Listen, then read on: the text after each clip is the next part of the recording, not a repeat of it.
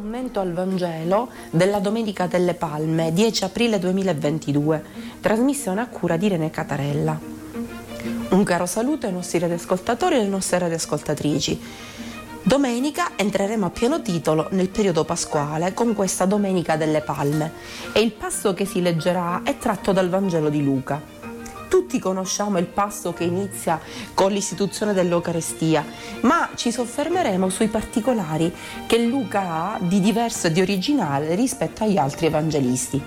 Tutti gli evangelisti parlano ovviamente della passione e morte di Gesù, ma Luca ne parla con delle particolarità diciamo molto interessanti.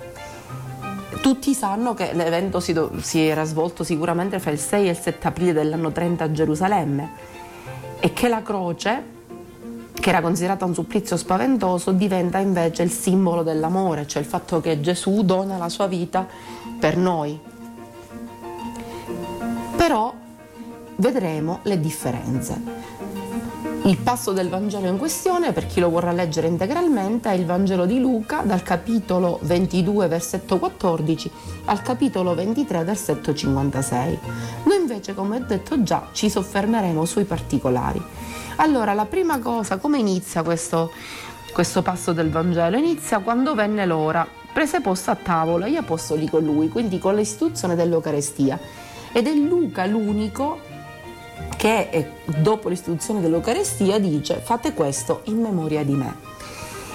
In memoria, che vuol dire? Non vuol dire che è qualcosa, questa ingiunzione del Signore non significa un ricordo così e basta, è quello che diciamo un memoriale, cioè un riprendere perfettamente quella cosa rendendola attuale. Perché il Signore dice questo? E lo dice durante l'ultima cena alla conclusione della sua vita, perché desiderava che e questo mondo nuovo che lui aveva portato avesse continuità e si rivelasse nella pienezza con questo gruppo di discepoli che aveva dato la propria adesione al suo modo di vivere, a questo modo di vivere in pieno eh, diciamo regime impositivo di un amore incondizionato. Quindi sta dicendo unite la vostra vita alla mia, assimilatela alla mia. Mangiando di questo pane vi assimilerete alla mia storia e se voi celebrate l'Eucarestia siete con me, avrete il mio stesso spirito, il mio stesso modo di fare, il coraggio di portare avanti questo amore incondizionato. Questo ovviamente non è rivolto solo ai discepoli, ma a tutti noi.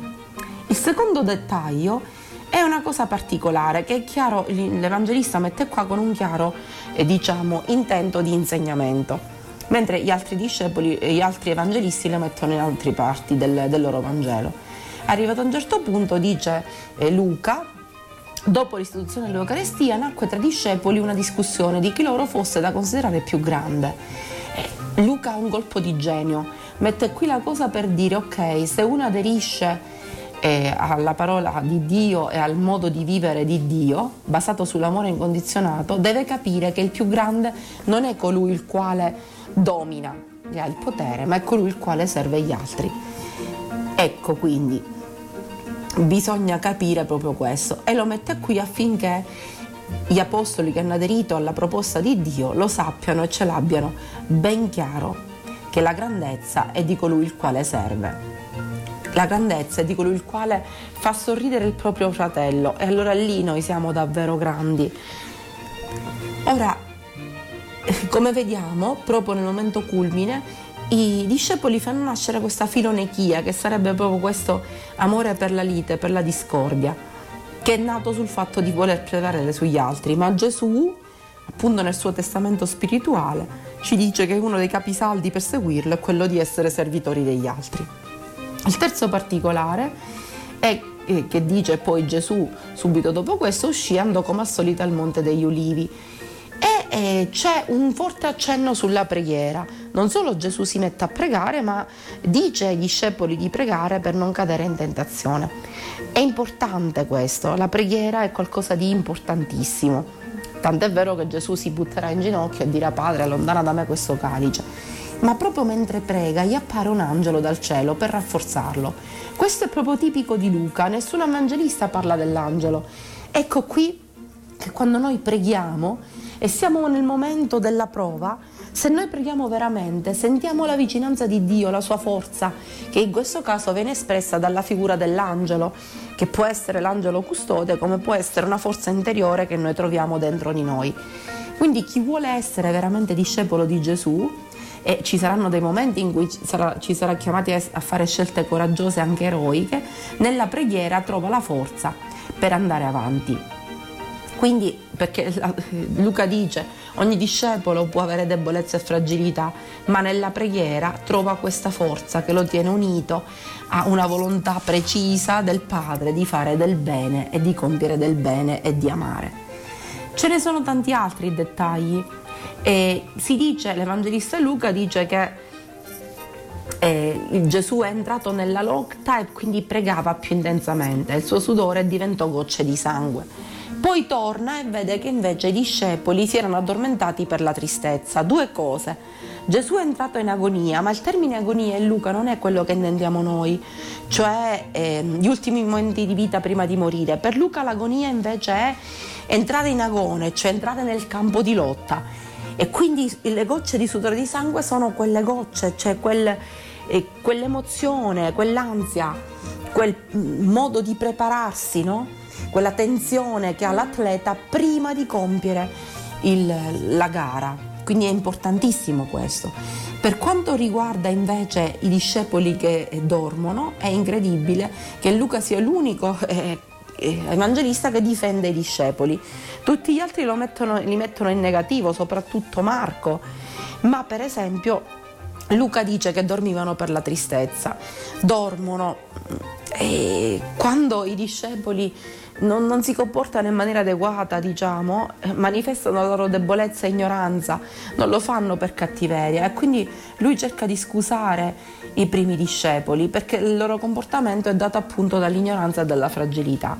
Altro dettaglio, dopo che Giuda lo bacia e quindi lo consegna ai soldati, ovviamente i discepoli vogliono eh, reagire in modo eh, violento con la spada e eh, staccano eh, la, l'orecchio destro a uno dei soldati, ma Gesù ed è, si dice che sia eh, Pietro ad aver fatto questo, ma Gesù in questo dice che non bisogna colpire di spada, anzi prende l'orecchio e, e glielo riattacca. E quindi il messaggio che vuole dare l'Evangelista è chiaro, il discepolo non aggredisce chi gli vuole fare del male, ma è sempre pronto a rimediare ai guai provocati dagli altri e si prende cura di chi gli ha fatto del male anche se continua a fargli del male. Questo è un insegnamento straordinario. Altro dettaglio. È quando Pietro rinnega Gesù, sì, l'Evangelista Luca dice che Gesù guarda Pietro, il verbo è emblepo, che non vuol dire guardare così, osservare, ma vuol dire guardare dentro. Ma Luca non vuol dire che lo guarda con cattiveria, Luca vuol dire che lo guarda con, con tenerezza, con dolcezza, come a dire Pietro capisco, tu hai famiglia, tu eh, hai paura ed è normale che tu faccia così è incredibile questa dolcezza di Gesù che capisce le fragilità eh, di quelli che sono i discepoli, ovviamente. Un altro particolare che riporta solo Luca è che Gesù vide Erode. Erode si aspettava da Gesù un personaggio straordinario, una specie di saltimbanco, di mago. Aveva voglia di vederlo Pilato che aveva fatto? Aveva interrogato Gesù, aveva visto che non gli aveva riconosciuto nessun eh, fatto di male, niente, non aveva fatto nulla di male, però non voleva inimicarsi i capi religiosi Anne e Caifa e che fa?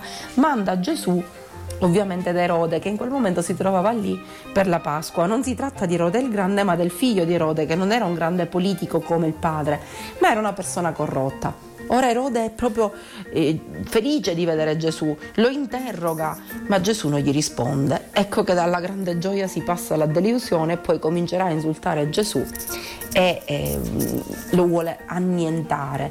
Il verbo è proprio un verbo di annientamento. E questo è un insegnamento per noi, per tutti coloro che da Gesù si aspettano miracoli, un facitore di miracoli, una specie di mago. Gesù non è questo. Gesù è colui il quale testimonia un amore incondizionato che noi dobbiamo seguire, un modello di vita che noi dobbiamo seguire. Poi altro particolare che mette Luca è le donne. Quando Gesù sale al Calvario ci sono le donne. che si battevano il petto e piangevano, ma Gesù dirà che eh, donne non piangete eh, su di me, ma piangete su di voi e sui vostri figli. E Luca mette in evidenza l'amore, l'attenzione di Gesù per i poveri peccatori, ma anche le persone più deboli e fragili. E mm, persone che in questo caso non sono colpevoli di nulla, ma che subiscono appunto eh, prende le difese delle persone che più deboli, che subiscono, come abbiamo detto, e pagano le conseguenze dei peccati messi dagli altri. Quindi c'è questa sensibilità di Gesù anche nel momento del massimo dolore. Poi altro particolare che mette Luca, quello dei due ladroni. Gesù viene eh, crocifisso in mezzo a due ladroni e Luca dice non dice che tutte e due lo, lo, criticavano, lo rimproveravano, ma che uno lo criticava diceva facci scendere se sei veramente Gesù, salva me e noi e tu e te. E un altro che dice lascialo perdere, non maltrattarlo, noi siamo qua giustamente e lui invece è qui ingiustamente e gli chiede Signore ricordati di me quando sarai in paradiso e Gesù gli risponderà in verità, in verità ti dico, in paradiso tu sarai con me. Ecco che il Signore nasce al fianco dei poveri e muore vicino alle persone che sono gli ultimi della società, le persone disprezzate e gli dà sempre una possibilità di ehm, appunto migliorare la loro condizione di vita. E poi adesso ascoltiamo le ultime parole di Gesù, quelle del perdono.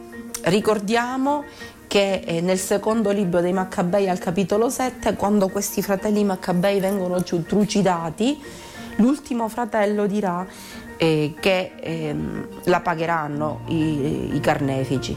E invece qua Gesù stravolge completamente la situazione e dice che a coloro che stanno, gli stanno togliendo la vita, Padre, perdona loro perché non sanno quello che fanno. Gesù sa che è stato consegnato, i responsabili della morte sono Anna e Caifa, i capi religiosi e non le persone eh, normali e semplici. E allora cosa ci dice Gesù con questo diciamo Vangelo lunghissimo della Domenica delle Palme? Ci dà l'esempio con la sua vita della morte in croce e ha mostrato con questa morte tutto il suo amore e con le parole di, di perdono tutto il suo amore cosa che anche i discepoli dovranno seguire. E infatti, per esempio, negli Atti degli Apostoli, Luca farà parlare il primo martire Stefano, che anche lui, mentre viene lapidato, quindi viene ucciso a colpi di pietra, dirà appunto la stessa cosa. E noi dobbiamo fare lo stesso. Ricordiamoci di, di Gesù, facciamo memoriale di quello che è la sua vita, il suo esempio e basiamo la nostra vita sull'amore incondizionato.